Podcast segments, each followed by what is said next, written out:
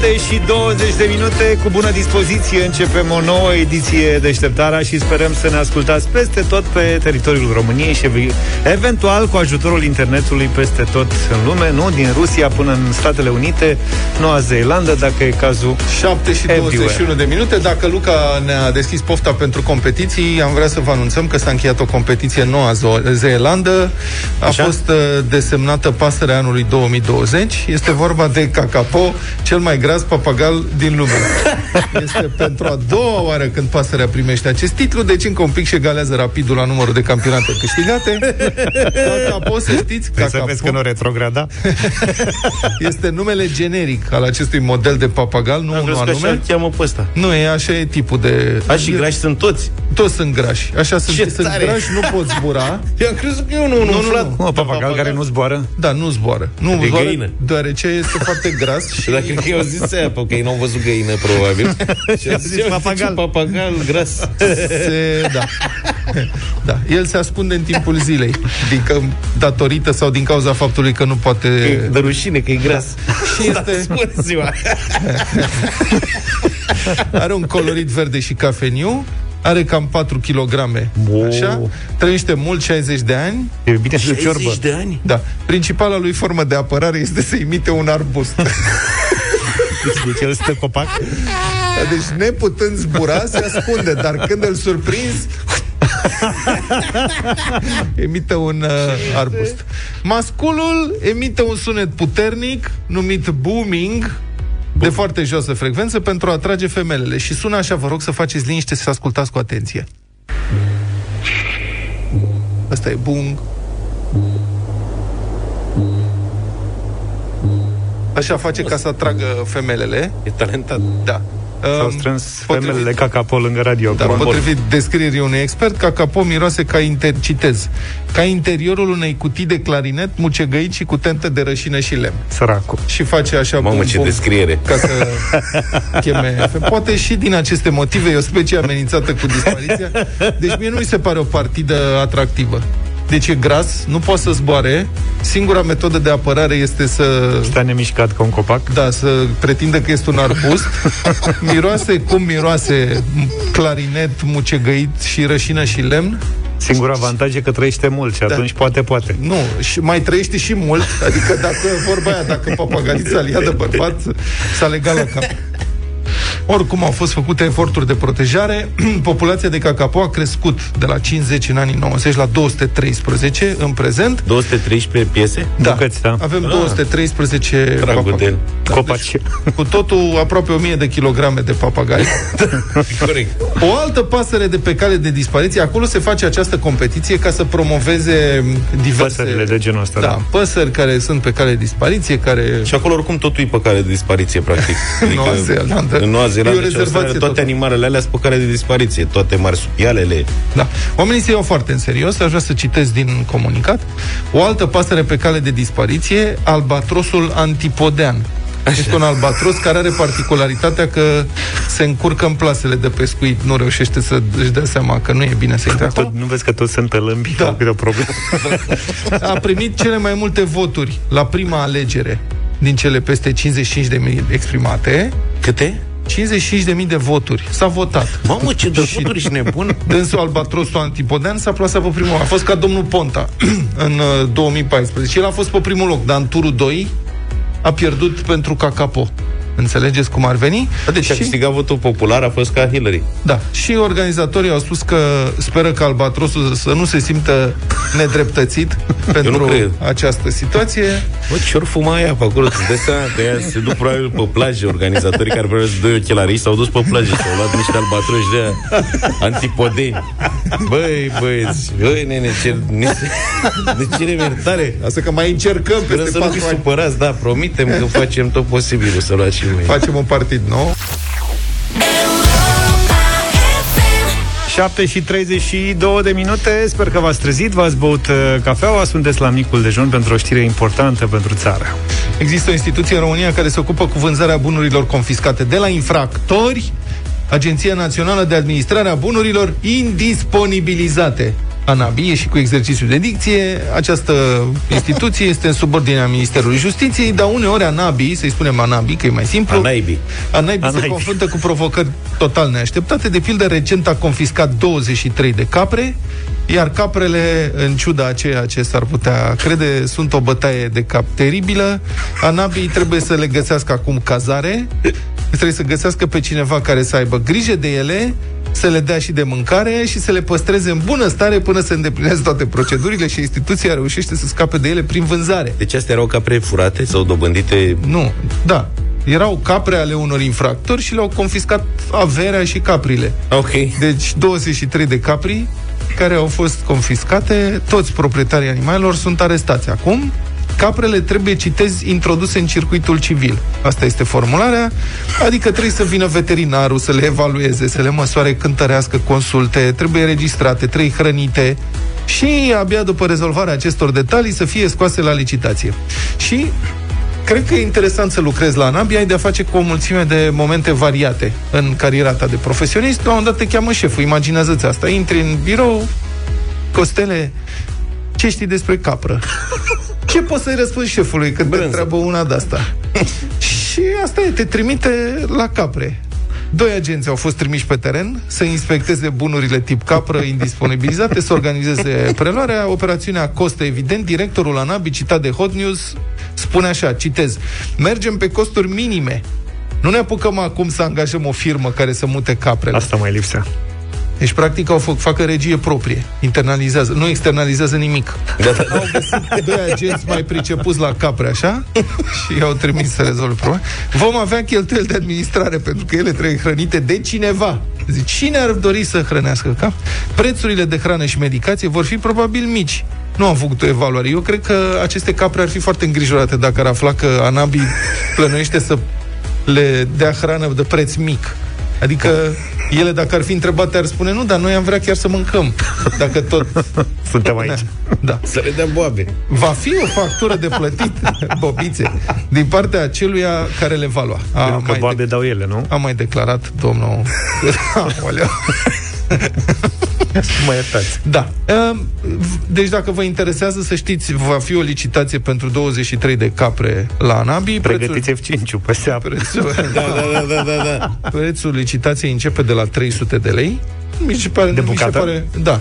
Nu mi se pare mult. Nu vreți să luăm și noi una? Auzi, Luca, nu făceai tu calculul la un moment dat cât, uh, cu cât ești în câștig dacă ai o oaie? Încearcă, încearcă și tu cu o capră. La capră nu e la fel. O facem pastramă, Luca. Asta da. Deci 300 de lei capra, te mai costă benzina să o transporti, ei nu-i spunem nimic. O luăm, îi zicem că o să fie mai bine. Capra o valorifici mai bine pentru lapte, să faci brânză. Că altfel nu are așa multe talente cum are oaia. Nu mă da, dar tu ai multe intrări la obor acolo, adică chiar... Dacă e Angora, cred că faci treabă bună. Că poți să de faci, Angora? Poți să faci, pe da, are, să e faci... cu ochii roșii. Serios, deci nu-mi dau seama. Capra de Angora face pulover. Zice, în lâna ei faci uh, celebrele... Am îndoiel că este vorba de capre de Angora. Cred că sunt niște la A, astea ale noastre, da, e bălțată românească. Cum este, mă. da. da, dar faci brânză. Că altfel nu, am luat eu odată capră. Așa. Cum? Ce? Și nu, am cumpărat carne. A. Așa. Aveam am E un coleg pe aici care mai aduce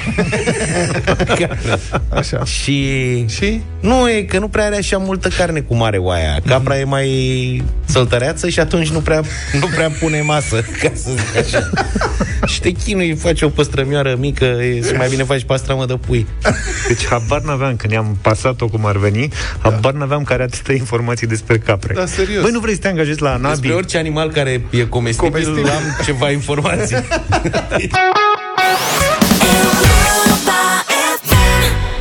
7 și 45 de minute. Luca, deci dacă batem în seara asta cu Naționala de Tineret, ne calificăm la Euro? Te-ai prins, da. Da. Acum realizez cât de important e meciul. Hai mă, că ne uităm și noi în seara da, asta. Deci Scoția, ă, Danemarca e deja calificată și noi trebuie să o învingem ca să ca mergem să împreună. mergem și noi cu ei acolo așa. Să ne bucurăm și noi, cum s-au bucurat scoțienii care s-au calificat după 22 de ani. Asta. Au bătut pe sârbi, înțeleg, la Belgrad. Prima dată după 22 de ani s-au calificat și după meci a fost o mare, mare petrecere, mare entuziasm în vestiar. Dar britanicii se prece foarte bine la celebrat uh, succese da. sportive. Și a apărut o filmare virală, de acolo s-a viralizat. Stai, că aici e poveste întreagă. Deci, echipa țopăie bucurie mare pe, ră, mă rog, sunt niște răgete, așa, sugerează că ei ar vrea să cânte o trupă a piesei Bacara din anii 70, dacă vă puteți o imagina. piesă a trupei. Da, o piesă a trupei Bacara era o trupă spaniolească cu două fete care cântau așa Doar asta cântau. suav, cam aveau două, mă. Aveau două piese. Yes, Sir, I Can Boogie și ce mai Mai aveau? era una. Nu știu, dar asta e bombă Da. piesa. Yes, sir, I can boogie. Și fiți atenți, ăștia sunt.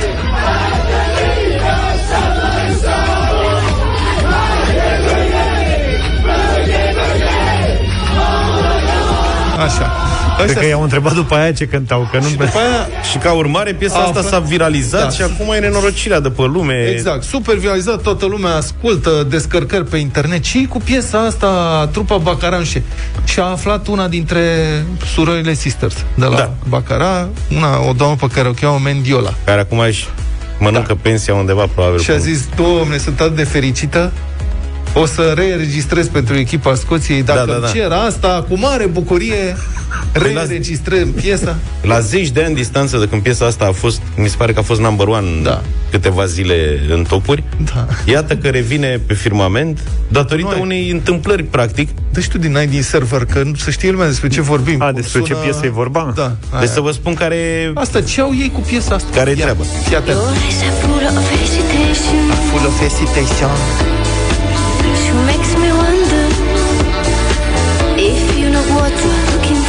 În 2015, acum 5 ani, un fotbalist scoțian obscur, Andy Considine, Așa.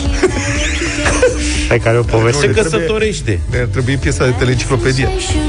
Așa. și face petrecerea burlacilor la Amsterdam. Ah, ok. Acolo, I can boogie. omul filmează un videoclip pentru propria nuntă, pe care urma să-l difuzeze la petrecerea nunții. Da. Alături de prietenii lui face videoclipul ăsta foarte profesionist. Pe piesa Yes Sir I Can Boogie apare el în travesti și cu prietenii lui se scălâmbăie pe acolo, se prostește nu știu ce. La ce? La petrecerea burlacilor. Exact, Așa. da. Acum, de dată mai recentă, nu știu exact când, filmul ăsta a apărut pe YouTube. El da. a fost un film privat pentru nunta omului. Aha. A apărut pe YouTube filmul și s-a viralizat în Scoția. E bine, e probabil săracina. Acolo e mohorât, e nu multe distracții, știi? și l-au văzut pe ăsta Probabil și pe, știi că ei fac whisky. Da. Ca să plecăm de la asta. Prin Carburant serios. S-au distrat, i-a dat cu roțile în sus. Deci asta e petrecerea momentului. și cred că selecționerul lor s-a și gândit. Deci omul a fost acum convocat Cum ai dat cu roți? la 33 de ani, Andy Considine Da. Așa. a fost convocat în premieră la echipa națională. A, el, Cred că mă, de și asta. ca să Pentru pună meciul atenție, ăsta cu Serbia. A debutat la 33 Dar n-a de ani? debutat, că n-a Ah, jucat. Doar a fost în vestiar. Și ăștia, după ce au câștigat meciul și l-au văzut pe ăsta în vestiar, au nebunit și au pus piesa lui, că ți-am spus, el e Ah, foarte ce popular tare. datorită videoclipului. Băi, ăștia se Deci e ca și cum la noi, de exemplu, motul pentru diseară, când Da. în principiu o să sărbătorim și noi, l-ar convoca pe un băiat de la zi mă aia, Rapid. Comuna Recea, Exact. care e așa. foarte popular că dansează pe manea sau nu știu. Hai să nu fim. Nu, dansează pe muzică populară și Da. se scălâmbăie și e foarte haios. Un fel de cum era Luțu când era tânăr. Așa, da, Luțu. Știi? Da. Un personaj de ăsta, dar Luțu era și mare fotbalist. Exact. Dar unul care nu are mare Bine, și talent de cântăreț. fotbalist, dar e foarte haios, știi? Da. Deci de asta l-au luat, au câștigat, a prins momentul și ăștia s-au... Da, ai văzut cum au reacționat ăia în vestiar. Deci ea da. sunt înnebuniți și că e Michael Jackson cu ei în vestiar. Au turbat pe piesa asta, că așa mult le place videoclipul, știi? Iar altfel videoclip, mă rog, e destul de... Nu dăm și noi asta. Eu e sper prea- să o sune pe doamna Mendiola și să refacă Nu piesa putem să-l dăm. Maria Mendiola. Maria Mendiola și dacă atenți. sună și pe Caigo, Da. sigur fac un Aha. remix de la Ca ăla, șmecher. da, remixează O orice. săptămână pe primul loc în topul britanic în 1977, Asta. dar s-a vândut foarte bine. Înțeleg că a vândut ceva gen 18 milioane de copii, adică Tare de tot. doamna bună piesă. Mendiola nu cred că mai are probleme cu finanțele cu asta. Hai să ascultăm piesa. e, da.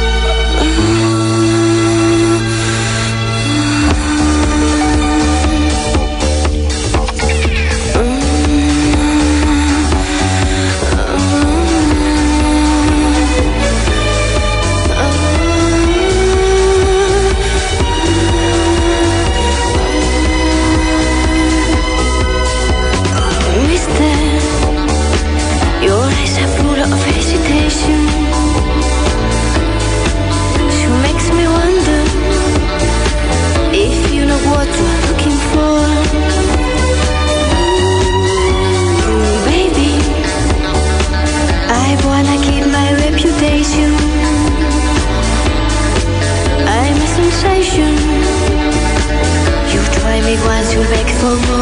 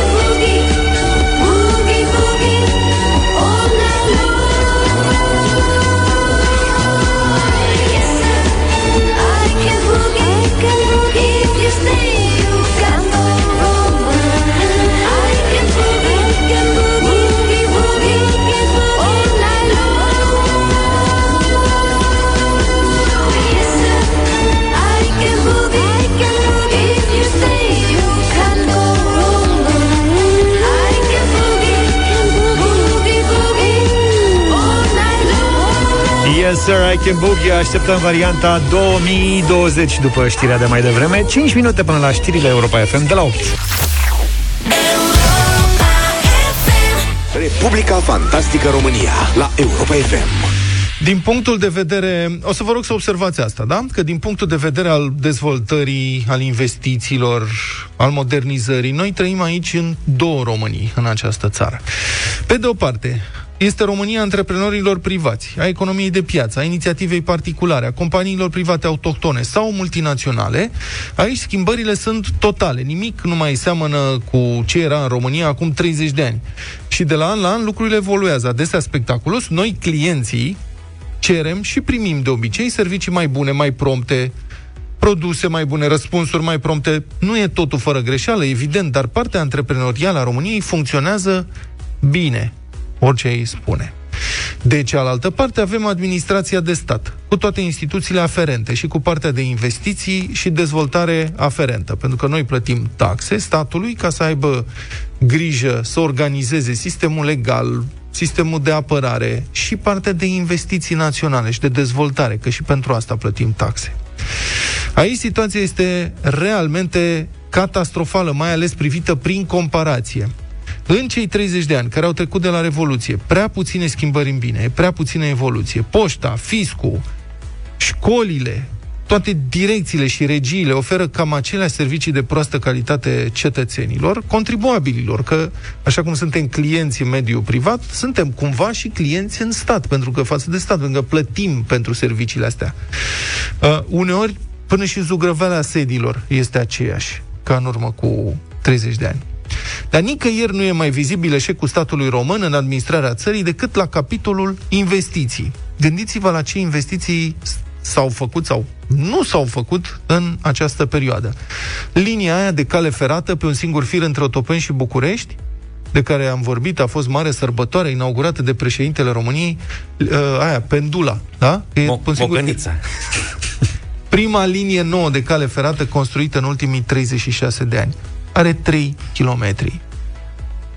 O țară europeană, a șaptea țară din Uniunea Europeană. Doar două- atât mai era nevoie. Da. Restul erau. 3 km în 36 de ani. Prima linie de metrou nouă construită după 89. Deci nu modernizările lui Ceaușescu și așa mai departe, proiectele lui Ceaușescu. Prima linie de metrou nouă, construită după 89, a avut nevoie de cât? De trei ori mai mult timp pentru a fi finalizată și nici acum nu sunt suficiente trenuri pentru acest tronson. De, de aceea uneori vin la interval de câte 15 minute. Nu s-au gândit. El a prin surprindere inaugurarea. Pasaje rutiere, care nu mai duc nicăieri până au fost finalizate, pentru că au crescut, au crescut orașele în jurul lor până s-au făcut. Nici un aeroport nou, câțiva kilometri de autostradă, unii făcuți atât de prost că se și surpă. Nici o cale ferată nouă, de fapt. Doar două spitale noi în 30 de ani. Și că veni vorba, statul român construiește, Sanchi, două spitale de aproape 30 de ani și nu reușește să le termine.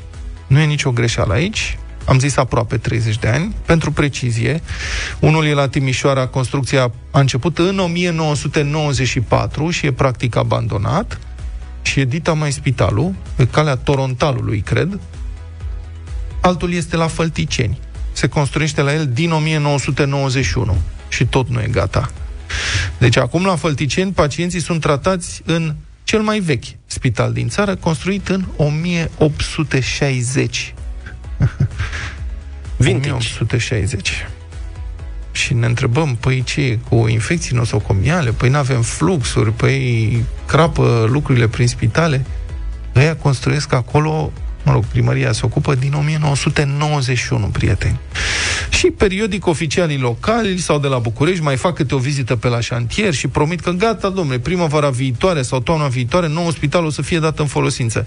Și de obicei vizitele acestea se produc în preajma alegerilor.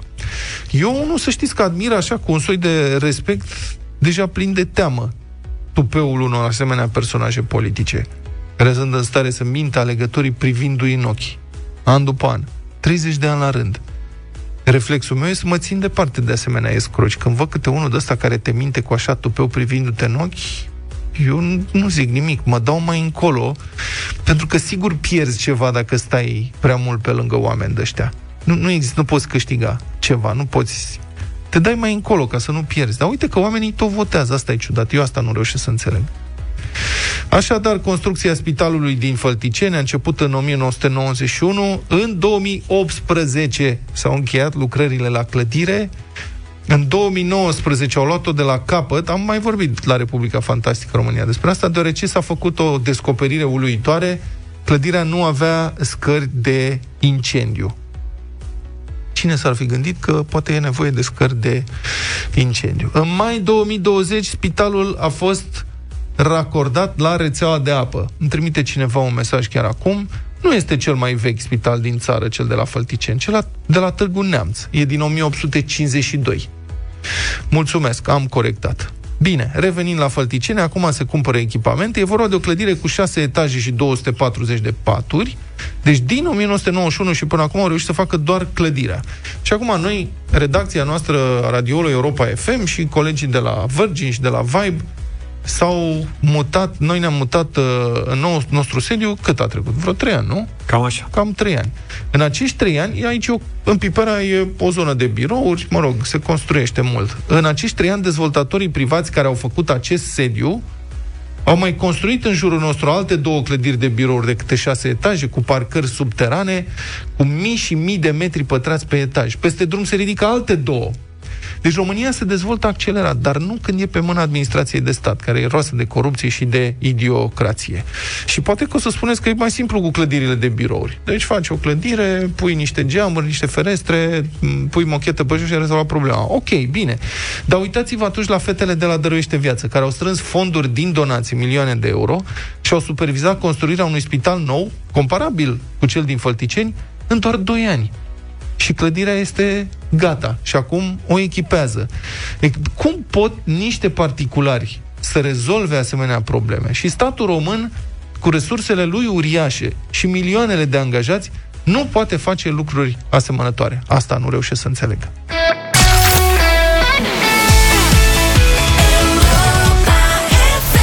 Gwen Stefani și Cool am ascultat 8 și 24.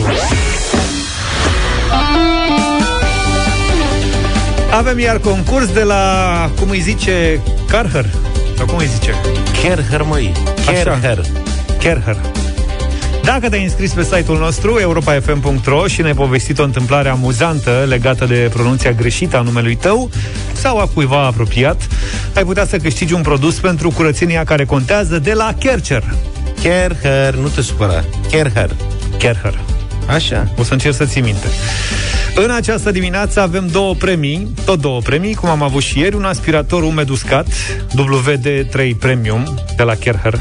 Am zis bine? Așa, mă, dar îți dai Așa. seama că e foarte nasol, adică pentru nemți săracii, mai ales la noi, toată lumea repăcește numele. Aspiratorul ăsta trage murdăria de toate felurile, fină, grosieră, cea uscată, dar și pe cea umedă și are și funcție de suflare potrivită afară, pe suprafață de piatră, de exemplu. Consumă doar 1000 de W și are un recipient din oțel inoxidabil de 17 litri, rezistent la șocuri. Iar al doilea premiu este un aspirator uscat VC2 Kerher, Kerher. E bine așa, cu filtru HEPA, deci potrivit pentru cei alergici, ideal pentru pardoseli, covoare și chiar pentru suprafețe delicate, precum draperii sau perdele. Hai să vedem care sunt uh, poveștile ascultătorilor noștri. Începem cu Florin din Iași. Bună dimineața! Bună dimineața! Salut! Ce faci, Florine? La serviciu, o nouă zi. ia zine, care e pățania ta? Um, Când eram în uh, liceu, am uh, făcut uh, recrutarea, cum se făcea înainte pe vremuri, și uh, înainte făceai și o vizită medicală. Mm, Eu am prins perioada când stăteai în chilot și așteptai pe sală ca să intri. Apărea câte un caporal și îți uh, urla, practic, numele ca următorii cinci să intre la vizita medicală. Așa. Eu așteptam cu minte rândul, caporalul începe, măta. Pe mine mă cheamă Mâță, cu din A, nimeni nu folosește diacritice. și caporalul începe, măta. Eu m-am uitat, am zis că e nervos, l-a supărat cu ceva în jură, mă dau un pic mai în spate. El insistă, măta, auzi? Eu timid întreb, mâță? Mâță, măta, tot aia, e, trebuie să nu... Corect. Din punctul lui de vedere. Bine, domnul Mâță. Foarte De multe ori păcesc chiar și la ghișeu când mă întreabă numele Mâță, aud Niță și zic nu, Mâță, mă, cu mâ de la pisică. Bine, stai să vedem ce l avem și pe Vlad de la Dobroiești cu noi. Bună dimineața, Vlad! Salut. Salut, bună dimineața! Uh, pe mine mă cheamă Vede, V-E-D-E, Așa. uh, și de fiecare dată, sau aproape de fiecare dată, când uh, trebuie să noteze cineva numele uh, meu, trebuie să uh, îl spun pe litere V-E-D-E și de cele mai multe ori uh, îmi spun vedea și zic nu, vede, V-E-D-E Așa. verbul a vedea. Uh, Iar uh, cea mai amuzantă uh, întâmplare uh, este, a fost uh, acum uh, multă vreme, când uh, în România fiind, cineva a scris numele meu cu W. W-E-D-E. Și uh, pe actul respectiv uh, a trebuit să-l refac, pentru că Na, fiind uh, numele greșit. Vlad, atunci, uite, dacă tu ești cu W și te mai scrie lumea din greșeală cu W, tu ai câștigat uh, un, aspi- un premiu cu W, ca să spun așa, un aspirator umed uscat WD3 Premium de la... Carcar, Carcar, De la... Kerher. Kerher. De la Kerher, așa. Așa. Vezi că are și recipient de 17 litri. Da, din oțel super. inoxidabil. Deci, Adică Da. la iarnă poți să-l Îl sterilizezi bine și faci salata băf în el. Asta Vă odată. mulțumesc mult. Bravo, bravo, Vlad. Florin, mai ești cu noi? Da? Să știi că ai și tu un aspirator uscat VC2 cu filtru HEPA de la Kerhel. Kerhel. Nu mai Kerher. O să se supere albitrii. Kerhel. Kerher. Așa. Super arbitru, bravo. Felicitări amândurora. Dacă vrei să ai și tu uh, șansa la premiu, înscrie-te pe site-ul Europa FM, povestește-ne o întâmplare amuzantă legată de pronunția greșită a numelui tău sau a cuiva apropiat. Iar Kerher, Am zis bine? Hai că am zis bine. Kerher te învățat, mă. premiază aici uh, în deșteptarea cu produse pentru curățenia care contează.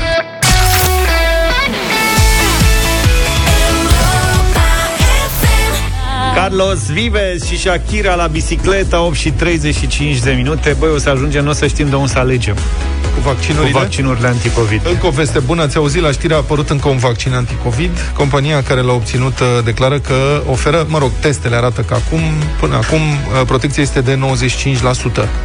Ăsta îl vreau. Eficiența. E 95%. Din ce în ce mai mare, l-aștept pe la 120 La Pfizer a fost 91, rușii 92, nu? 90. Sau 90, Pfizer-ul- rușii 91, ăștia 95, urmează China 98. Nu.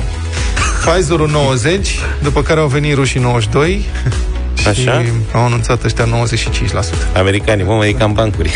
Vrei datele? Are dreptate, Luca, o să vină chinezii cu 98 curând Da, poate. Știți ce înseamnă? Eficiență înseamnă uh, în câte cazuri din cele testate Sau- uh, vaccinul a produs anticorpi. Mhm. Acum o să vedem în ce măsură aceste vaccinuri, pentru că nu știm deocamdată, protejează și împotriva infectării, adică nu te lasă să te infectezi. Îți faci vaccinul și virusul nu mai are pe unde să intre în corp. Sau uh, Face o formă ușoară. faci o formă Armonic. ușoară, aici e o problemă că dacă faci o formă ușoară, întrebarea e dacă poți să mai dai departe, mai departe virusul. Care Corect, aici bună ar fi, întrebare. Pentru întreruperea pandemiei ar trebui să obținem un vaccin care să aibă acest gen de eficacitate, să nu te lase să te îmbolnăvești și astfel uh, uh, să- nici să nu dai mai departe virusul. Da. Bun, deci ultimul vaccin este produs de Moderna. Americanii de la Moderna au o tehnologie nouă au folosit, și cei de la Pfizer au folosit această tehnologie nouă. Au extras E foarte interesant ce au făcut. Este uh-huh. fascinant. Cred că e fascinant să fii om de știință acum, în perioada asta. Asta e o tehnologie nouă care a început să fie dezvoltată incredibil uh, în cercetarea împotriva cancerului. Deci, inițial, au vrut să vadă dacă pot face, să extragă cod genetic, uh, ARN, din uh, proteinele care uh, provoacă cancer. Și așa au ajuns la dezvoltarea acestui tip de vaccinuri. Orice virus are o cheie cu care se leagă um, de celulele umane. Sau, mă rog, de celulele animale. Ei bine, tehnologia asta extrage codul genetic din proteina respectivă.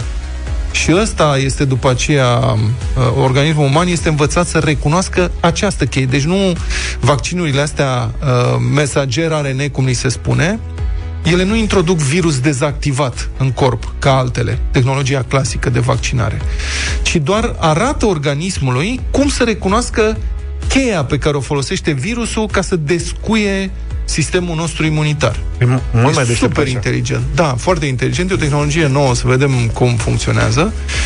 Um, Deci asta a făcut și Pfizer cu BioNTech și Moderna acum. Ei, um, primele vaccinuri de acest gen ar trebui să fie distribuite în Statele Unite, cele de la Moderna, cam 20 de milioane, dacă totul merge bine, dacă obțin aprobările. Și anul viitor ar trebui să distribuie în lumea, larg, uh, lumea întreagă cam un miliard de doze. Nu cred că o să rămână cu ele pe stoc. Marea Britanie a comandat deja 5 milioane. Uh, o să fie nevoie de uh, rapel, adică se face vaccinul și după aceea, Se după repetă. 4 săptămăni, se mai face un uh, vaccin. E concurență mare, v-am zis, de Pfizer. Rușii au și ei vaccinul lor cu eficiență de 92%. Că la rușilor, probabil, dacă ăștia vaccinul O să mai fac acum niște occidental calcule. învață cheia, la rusesc probabil îl- îl bate pe virus. Da. Sună apa. Și fură cheia. Rușii să Sau îl folosească Bonfire. Bine, acum, să- noi, sigur, glumim, nu știm prea multe despre felul în care a fost testat acest vaccin rusesc, că rușii nu prea au dat uh, explicații, dar uh, medicina rusă, sovietică, are o experiență certă Clar. în privința producerii vaccinurilor. Deci, glumim noi, nu știu ce. Bun, sigur, eu aș prefera să nu fac vaccinul Sputnik, dacă ar fi pe alesele. Adică pe ăla nu. Astea la alte Să făcute vezi ce, dacă ăla e cel aprobat- mai eficient. Da, că n-ai de apro- unde să știi până la urmă. nu știu. Astea aprobate în Statele Unite, verificate în Statele Unite, în Uniunea Europeană. Aici am uh, mult mai multă încredere. Um, oricum, Uniunea Europeană nu va achiziționa vaccin rusesc, ci uh, de la Pfizer sau AstraZeneca mai dezvoltă și chinezii vaccinuri. O să vedem. Erau vreo 12 vaccinuri în faza 3 în ultima perioadă. Um, mai e un mai e o caracteristică importantă care ține de manipularea acestor vaccinuri și depozitarea lor. Vaccinul dezvoltat de Pfizer, ăla cu BioNTech, trebuie depozitat la minus 70 de grade, ceea ce face depozit- manipularea foarte dificilă. Foarte, da. A- Adică BioNTech avea uh, tehnologia de producție a vaccinului, dar s-a asociat cu Pfizer pentru că Pfizer, fiind un gigant farma, are și capacitatea să, transpo- să transporte și să depoziteze în condiții atât de speciale aceste vaccinuri. Și ele, ele nu vor fi, adică noi nu o să le găsim la farmacii în condițiile în care trebuie ținute... Deci o la- să fie o problemă și cu 70. recepția mărfii, știi? Da. Adică vaccinului. Da, Într-o vor- țară ca a noastră, de exemplu, mai ales în zone rurale, unde trebuie recepționat și păstrat în aceleași condiții, la minus 70 de grade. Da, cu siguranță că operațiunile de vaccinare vor fi foarte coordonate și vor trebui făcute centre speciale și se vor vaccina, la început se vor vaccina doar ci- probabil categoriile super expuse. Medicii sunt absolut convins, personalul medical. Da. Și după aceea, probabil, uh, din categoriile de vârstă care sunt uh, în, mă rog, în categoriile de risc, uh-huh. dar vor fi centre unde aceste vaccinuri vor fi administrate. Nu cred că o să mergem la farmacie să le cumpărăm. Asta e cu uh, vaccinul de la Pfizer, minus 70 de grade. Ăștia de la Moderna spun că pot depozita la minus 20 de grade și că vaccinul rezistă într-un frigider obișnuit până într-o lună. Asta vă să zic, nu se pot asocia cu Arctic în România? Da. Și atunci mergem la fabrică la Arctic. da. Bună ziua! Da. Bun, asta e. De-abia aștept să se rezolve o dată problema asta. Dacă lucrurile merg bine, producția este mare, oamenii înțeleg dacă vaccinurile au eficacitate în sensul în care blochează transmiterea, nu doar infectarea, și dacă oamenii înțeleg se vaccinează, am putea spera că pe la sfârșitul anului viitor să scăpăm de nebunia asta cu pandemia și să putem să, ne re, să revenim la viața normală, să scăpăm de criza economică, pentru că, na, asta e, și să, Să mergem începem în să călătorim, vacanțe. să mergem în vacanță, de-abia aștept să mergem în vacanță. Vine asta de 1 decembrie acum. Cu punte, da, cea mai dulce vacanță Avem asta. weekend luni 30 noiembrie Sfântul Andrei, liber, pe 1 iarăși Nu, liber, 4 zile. Noi N-avem- suntem invidioși. Nu noi. Noi n-avem. Nu. Nu, noi Au- suntem la radio, am zis. Oamenii normali E- au. Exact. Noi stăm aici la Dar radio. așa și din facem- afară, Din afară e mie mi frumos. se pare că e cea mai dulce vacanța aia, când poți să faci o punte Exact. Puf, și acum e- nici măcar nu e punte, că e oricum sărbătoare și pe 30, că e Sfântul Andrei, e zi liberă default. Da. Cred Aveți că plan- de-aia au și pus-o, ca să fie punte implicită. Hai, haideți să vorbim despre asta, prieteni. 0372069599, numărul nostru de telefon. Aveți planuri pentru vacanța asta de 1 decembrie, care e cu punte și se duce spre 4 zile? Plecați pe undeva, aveți vreo idee, v-ați aranjat ceva, riscați să plecați undeva sau stați acasă? Spuneți-ne ce faceți de vacanța asta. Am văzut că totuși în zona Bran Măinciu și pe Valea Prahovei sunt Da, da. Rezervări care ajung, mă rog, depășesc 50% din capacitate. Eu nu știu dacă asta e o veste bună sau o veste rea. Dar uh, sunt Se curios. lasă frigul și țin la în pivniță vaccinul. Da. Și probabil că... Da. 0372 069599 Aveți planuri de vacanță pentru mini-vacanța de 1 decembrie Ați făcut rezervări, intenționați să mergeți undeva Dați-ne un telefon și eventual și mesaje Dacă nu puteți să ne sunați 0728 321 322 Intrăm în câteva minute aveți planuri de vacanță pentru mini-vacanța de 1 decembrie? Vă întrebam în deșteptarea la Europa FM în urmă cu doar câteva minute. Da. Nu prea sunt planuri. Locurile de cazare, nu cred, cred că oamenii care ne ascultă pe noi nu prea au planuri. Locurile de cazare din Poiana Brașov și din zona Bran Moeciu sunt ocupate în proporție de 50% pentru mini-vacanța de 1 decembrie. Și mă întrebam dacă asta e o veste bună sau o veste proastă, pentru că mi se pare că în condițiile actuale să vinzi totuși uh, 50% din capacitatea de cazare e foarte bine. Nu? Da, Sigur, și nu mai mi- e ca pe vremuri, când era 90%. Într-o situație de asta era 120% Da, sau așa. până la data la care ne aflăm. Dana, tu ce ai făcut pentru 1 decembrie? Ce ai pregătit? Bună dimineața! Bună! Bună dimineața, bună dimineața! Bună. Am uh, pregătit un plan pentru mini-vacanța de 1 decembrie. Da? S-a nimerit foarte bine, sunt patru zile. Uh, avem o căsuță de vacanță în Vălenii de Munte Super treabă. și de-abia așteptăm să Auzi, vreau să te plecăm întreb să ceva. petrecem ceva Stai zi. un pic. Da. Căsuță de vacanță în Vălenii de Munte. Da. Presupun că nu loc- locuiește cineva acolo Nu locuiește Bun. absolut nimeni, Și nu- nu s-a închiriat niciodată. și nu vă e frică să nu o fure, să nu știu ce. Că eu aud de oameni care se tem să-și facă o căsuță de vacanță că le fură și țigla de pe casă. Cum faci? Nu este adevărat, nu s-a întâmplat nimic. Este un orășel foarte sigur. Mhm. Oameni de calitate, chiar o avem din 2008, chiar nu este nicio problemă. Ce norocoși sunteți. Bravo, Dana! Bunicul Da, da, și eu am da, niște prieteni care au casă de vacanță la Doftana și mă mai duc uh, ocazional pe la ei în weekenduri Mhm. și e foarte ok, adică e safe, pentru că în general oamenii care își fac case de vacanță au un vecin Mhm. Pe care îl roagă să se ocupe un pic de... că trebuie lăsăm la o parte supravegheatul împotriva hoților, care, mă rog, poate fi mai mult sau mai puțin făcut. Băi, după ce... Mai trebuie de ridicat pe acolo, că Da. na. Băi, după ce s-a prăpădit bunicul de la Oltenița, au furat și căsuța câinelui. Înțelegi? Din La curte. Oltenița. Da, la Oltenița. Am Horia, fost- bună dimineața! Era- Da. Bună dimineața, băieți! Salut, Horia!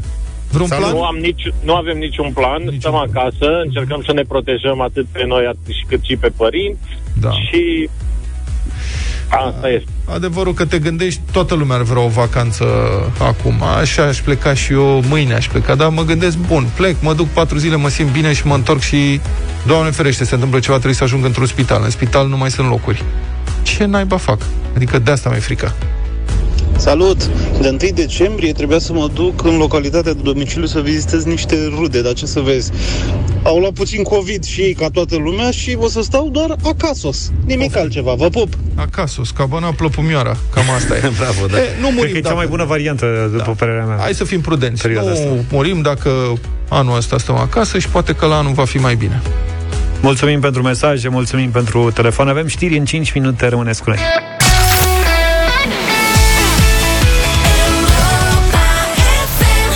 Nothing breaks like a heart Am ascultat în deșteptarea 9 și 8 minute Mare meci, mare diseară Cu naționala lui Mutoare și Cătălin Tolontan Naționala lui pe propria arenă Bună dimineața, Cătălin! Bună dimineața!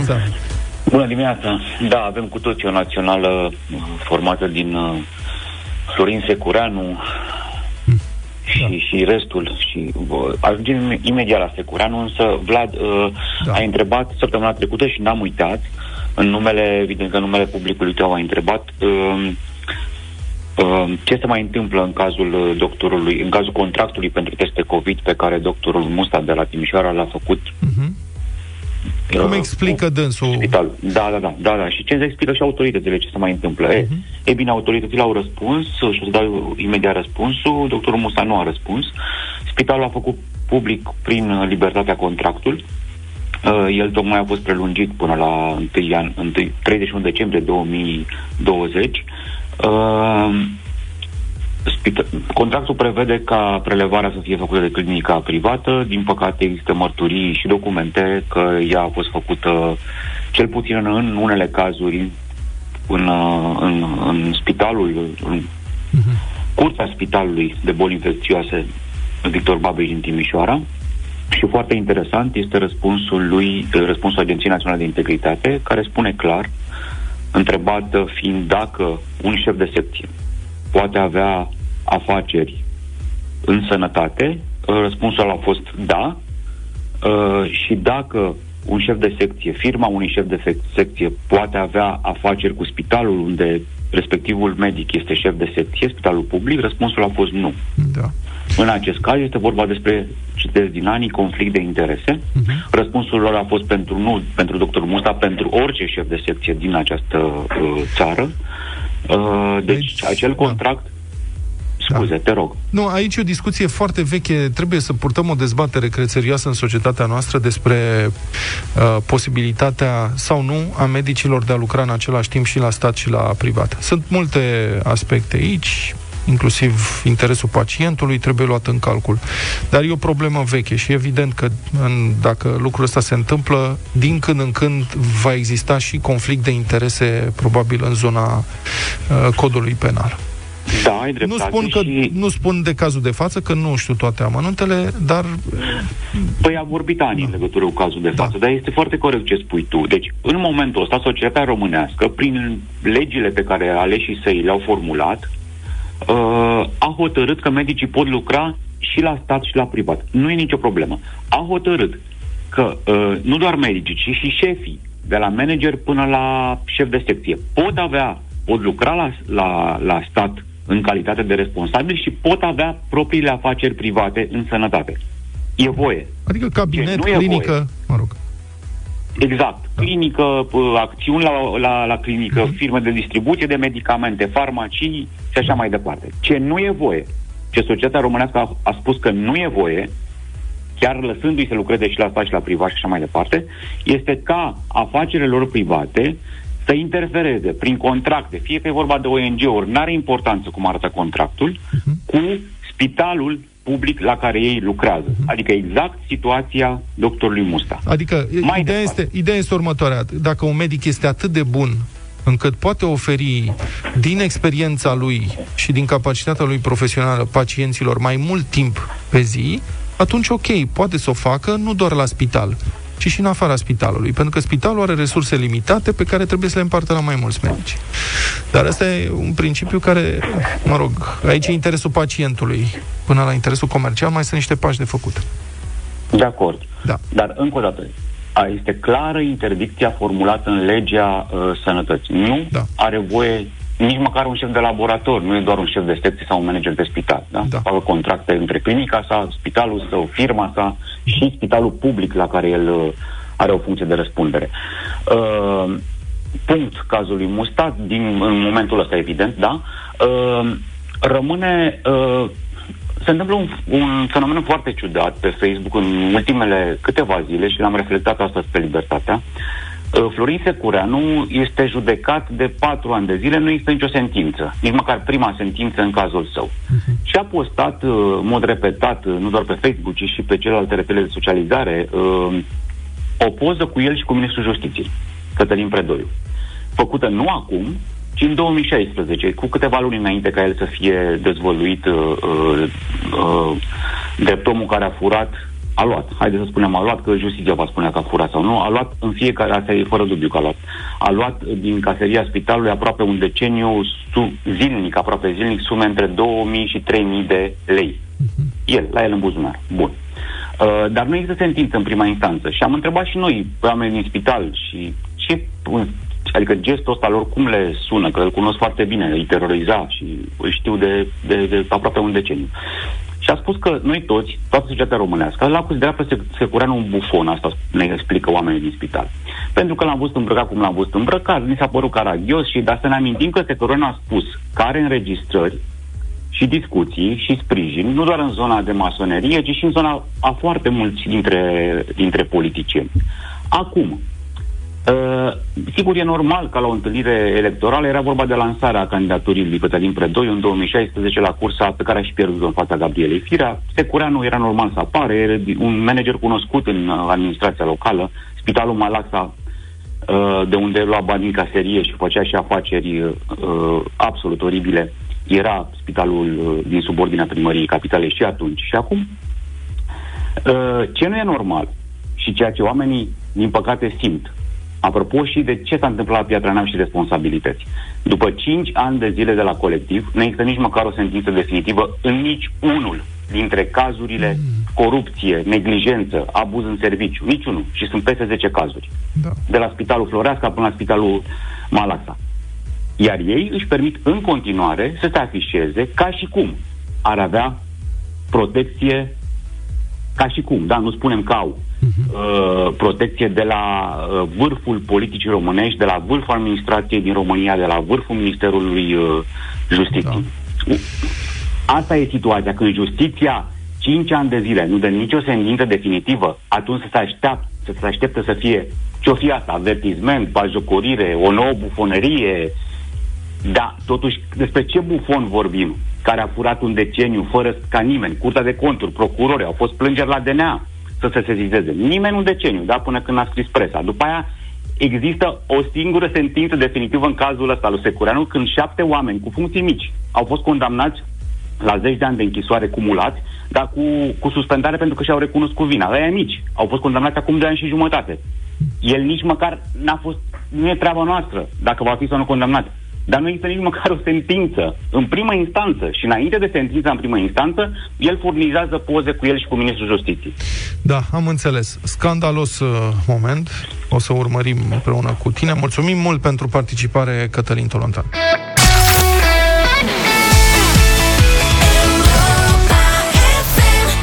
Și 23 de minute. Ne-am întors, e marți. Avem radio voting. Uh, I-am văzut uh, zilele trecute pe băieții de la Bere Gratis Lansând o piesă nouă pe canalul uh, lor de YouTube. Înțeleg că Miță e și regizor Pentru videoclipul cu pricina Pe care îl puteți urmări pe pagina noastră de Facebook. Acesta e locul nostru de joacă. Acesta e, Aceasta e joaca preferată Scriau băieții zilele trecute.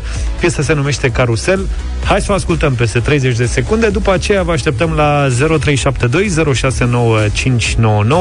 să ne spuneți dacă vă place sau nu. Vă reamintesc, 10 voturi pozitive înseamnă că piesa intră direct în playlist. Carusel, bere gratis.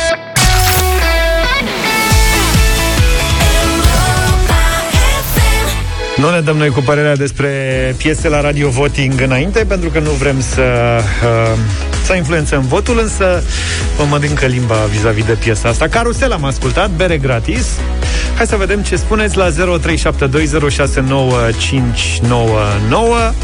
Alina e cu noi. Bună dimineața! Bună! Alina? Bună! Bună dimineața, bună dimineața! Este o piesă ale cărei versi, ale cărei versi mă regăsesc. Îmi regăsesc copilăria și îmi regăsesc bucuria de a trăi. Bravo. Da, un mare da din partea mea. Mulțumim! Mulțumim, piesa a început bine. Viorica, bună dimineața! Bună! Bună dimineața, băieți! Versuri profunde, linie melodică frumoasă, un da. Un da și de la Viorica. Mulțumim frumos! Cristi, ești în direct, bună dimineața! Salut, Cristi! Bună dimineața! Să te- Având în vedere că și fiul meu a dansat, aveți doi de da. Oh, extraordinar, bravo! Deci, câte Mulțumim! e? 4-0. nu, e doar 3-0. Fiul Mulțumim meu tare are un mult. an și trei luni, deci... Ce tare! Să trăiască Mai mulți mult. înainte.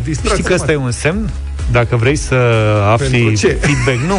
În general, uh, dacă faci o piesă, mulți artiști fac chestia asta, îi dau drumul pur și simplu în preajma copiilor și dacă ei reacționează, Da. pentru că o fac natural, sunt cinstiți, sunt sinceri, sunt așa, uh, se pot orienta dacă merg mai departe nu cu știam piesa. asta niciodată. Vorbesc serios.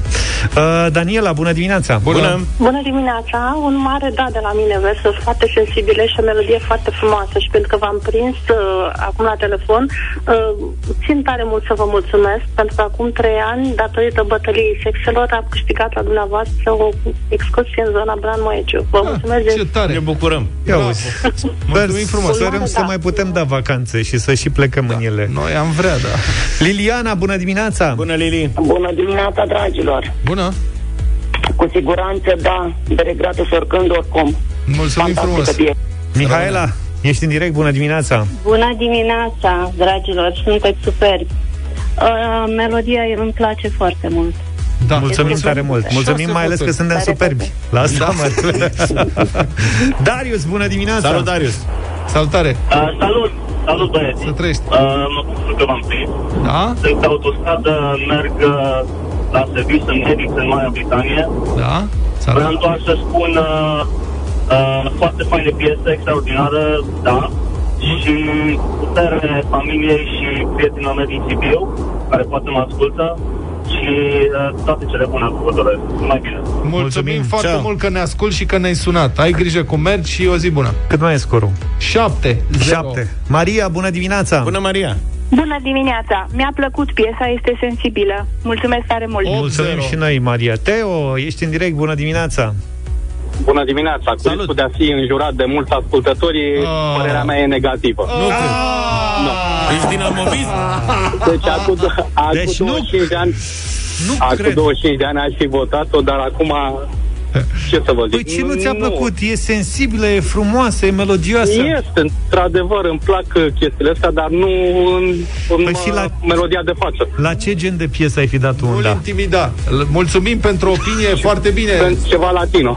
Ceva Apără- latino, uite. Apără-ți Latino opinia. e modern. Da. Alex, Mulțumim. bună dimineața! Eu cred că era dinamovist sau ceva. Nu mă, lăsați omul în pace să spună Da, mă, ce nu. vrea el. Logic. Foarte Alex? bine că ai votat. Nu, eu sunt cu tine, bravo. Te Salut, apăr. Alex. Salut. Sal- salut, bună dimineața, un mare da. Ok. Piesa este foarte faină, îți dă un vibe foarte fain și plus că ascult această formație de multă vreme și mai ales că acum au scos singurul ăsta nou, este ceva wow. În sfârșit lucrurile foarte merg mult. mai bine. Bine, Alex! Uh, scorul Felicitări, e 9 la Miță. 1. Bravo, Nu, Miță, nu. bravo, compania. Super piesă. Un scor foarte bun, asta a fost, lăsați oamenii să se exprime. Nu vă fie frică să faceți opoziție. Aici ai dreptate.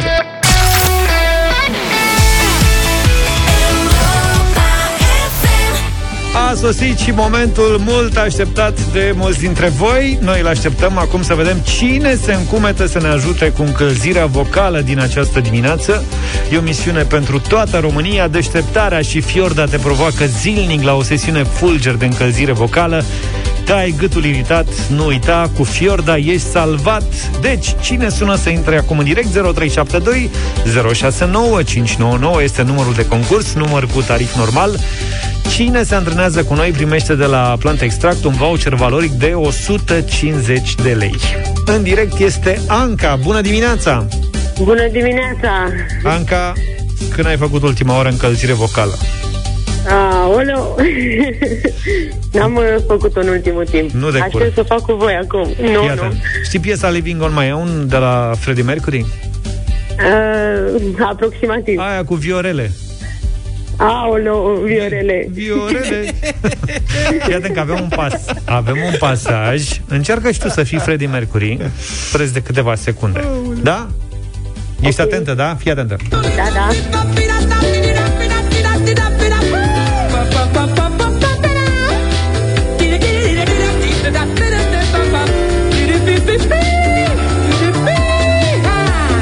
Nu, nu e ușor, dar nici greu Ca, să, ca să-ți fie mai ușor Totuși, uite, mai dau drum o dată la pasajul ăsta Și tu încerci o dată cu Freddy Hai!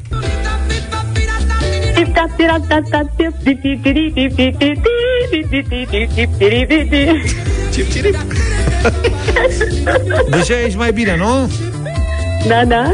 Bravo! Hai, uite că până la urmă ne-am înțeles aici. Bravo, Anca! Felicitări! Tocmai ai câștigat de la Planta Extract un voucher valoric de 150 de lei. Mulțumesc frumos.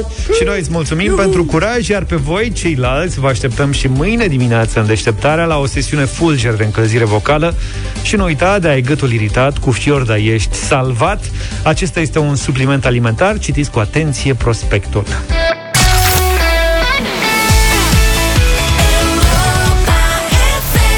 ...9 și 48 de minute, Madlena Zilei. La această dată, în 1996, a avut loc al doilea tur de scrutin al alegerilor prezidențiale din România, în urma cărora Emil Constantinescu a devenit președinte.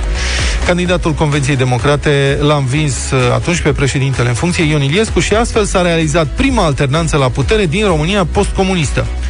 Victoria lui Emil Constantinescu, cu 54% din voturi, a fost primită cu un entuziasm popular de nedescris. Mii de oameni au venit spontan în piața universității pentru a sărbători. Vă mulțumesc pentru că sunteți din nou aici.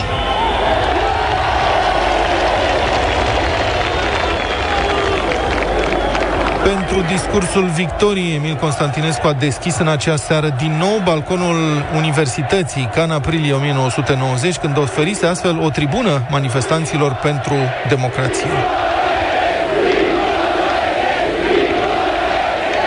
Sunt aici. Sunt aici pentru a vă spune că nu vă voi trăda niciodată. restul zilelor mele voi lupta pentru adevăr, pentru dreptate și pentru o viață mai bună a tuturor în această țară. Ce emoție a fost atunci, mi-aduc aminte că părinții mei erau extaziați, eu aveam doar 16 ani la momentul respectiv și mă uitam la ProTV că a fost după aia în studio acolo domnul Constantinescu și era un fel de procesul etapei cu politica, adică pentru mine asta era, era o masă plină cu politicieni și tatulici anfitrion. Și se discuta pe marginea victoriei uh, lui Emil Constantinescu, dați minte că era foarte mare entuziasmul. A fost un moment foarte important. În mandatul lui Emil Constantinescu, România s-a îndreptat uh, decisiv spre structurile euroatlantice, chiar dacă asta a însemnat adoptarea și a unor poziții nepopulare, cum ar fi susținerea operațiunilor militare ale NATO împotriva Serbiei. Pe plan intern, guvernele CDR au fost nevoite să inițieze reforme dure în plan economic, după ce guvernele feseniste ale domnului Iliescu amânaseră irresponsabil orice decizie în acest domeniu. Uh, Costul electoral a fost uriaș. Spre finalul celor patru ani, Emil Constantinescu a abandonat pur și simplu lupta. S-a declarat înfrânt de sistem și a anunțat că nu va mai candida pentru un nou mandat. S-a răzgândit ceva mai târziu, dar o încercare de revenire în politică după câțiva ani s-a soldat cu un eșec catastrofal când partidul pe care îl fondase a obținut sub 1% din voturi în alegerile din 2004. Dar, după un timp, cel care devenise președinte pe un program de opoziție față de sistem a devenit unul dintre profitorii sistemului, la fel ca alți foști aliații ai lui, Victor Ciorbea, de pildă. Acum, Emil Constantinescu e la pensie, dar patronează un institut cu activitate incertă de cercetare a Lev- Levantului, care e finanțat cu vreo 4 milioane de lei pe an. O inițiativă legislativă de oprire a finanțării acestei structuri a fost blocată recent în Senat prin votul PSD și ALDE. Cred că multă lume și-a pus speranța în uh, anul ăla, în 1996. Pentru mine a fost primul vot. A fost prima dată când am votat. N-am să uit niciodată. Era într-o duminică, logic. Sâmbătă noaptea avusesem program toată noaptea la radio. Iar dimineața la 6 eram primul undeva la o secție de votare în Berceni. Solicitam listă sub, să fiu pe listă suplimentară pentru că aveam buletinul de Iași și am votat pentru prima dată în viața mea, evident, cu Emil Constantinescu. A avut bunele lui, dar până la urmă, trăgând linie și atunând, a fost uh, primul mandat al unui președinte venit din opoziție în România a fost o dezamăgire. Cam atât pentru astăzi. Sperăm că noi n-am fost o dezamăgire. Ne întâlnim și mâine dimineață, puțin înainte de șapte. Numai bine! Toate bune! Pa, pa! Deșteptarea cu Vlad, George și Luca. De luni până vineri, de la 7 dimineața, la Europa FM.